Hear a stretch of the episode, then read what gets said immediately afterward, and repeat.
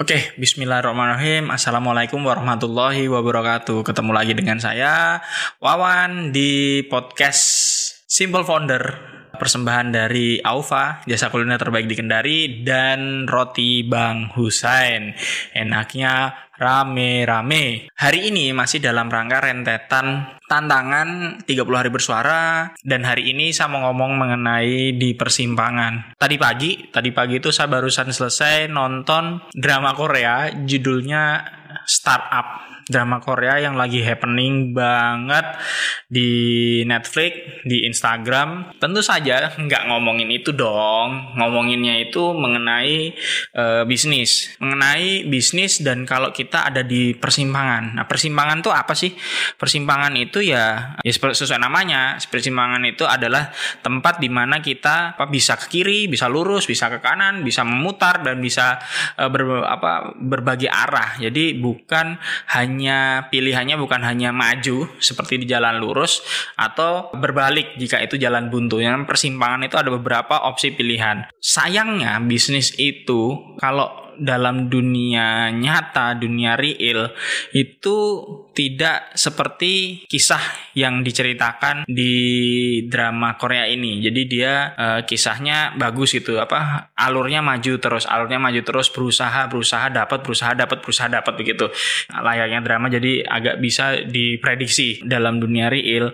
Bisnis itu ketika kita menjalankannya itu kita akan banyak menemui persimpangan. Persimpangan itu bukan hanya sekedar sekedar ngomongin core bisnisnya. Misal katakanlah uh, bis saya sekarang bisnis kuliner. Ternyata nggak bagus. Apakah saya harus selesai bisnis kuliner atau kemudian ganti bisnis lain. Persimpangan yang saya maksud ini, yang saya maksudkan dalam podcast ini itu adalah persimpangan yang spektrumnya luas jadi bukan hanya sekedar uh, mengenai core bisnis apa kita berhenti atau tidak atau berganti arah atau tidak, tapi mulai dari hal-hal yang simple. Katakanlah kalau ngomongin di Aufa itu mulai dari pemasok lah, supplier gitu. Kadang kita juga seperti ada di persimpangan. Kalau misal katakanlah eh ada supplier baru, harganya lebih bagus, terus bisa mengantarnya lebih lebih reguler, tapi supplier lama sudah berhubungan baik sama kita. Bukan berarti kita tidak setia tapi ya kalau pilihannya seperti itu untuk UMKM ya jadi dilema gitu apakah masih pakai yang lama atau berpindah ke yang baru. Untuk hal-hal yang seperti itu hal-hal yang simple.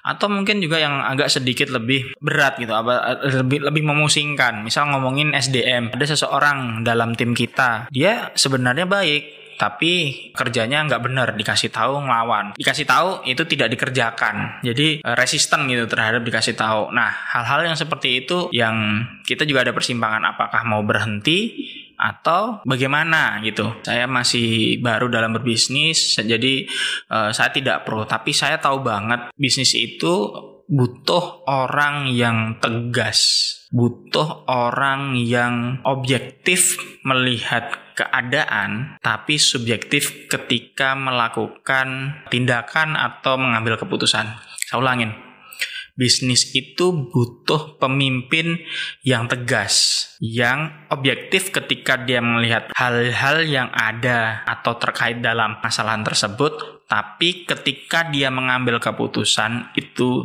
subjektif.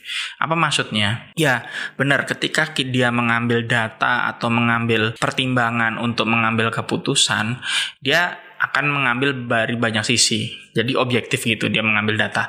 Tapi ketika dia mengambil keputusan, dia harusnya itu subjektif. Apa maksud yang sama maksud dengan subjektif? Ya udah sesuai dengan apa yang dia yakini apa yang dia percaya. Ketika ada orang merasa ah keputusanmu nggak bener, ya no problem, it's okay uh, terhadap pendapat itu. Karena ya sekali lagi kalau pemimpin itu terlalu banyak mementingkan pendapat orang atau berusaha untuk menyenangkan semua orang, ya nggak bakalan maju. Saya suka banget quote seperti ini. Kalau mobil atau kendaraan atau motor itu ada di gigi netral, ya nggak maju-maju. Seperti itu juga bisnis. Terima kasih udah mendengarkan podcast kali ini. Wabillahi taufiq wal Wassalamualaikum warahmatullahi wabarakatuh.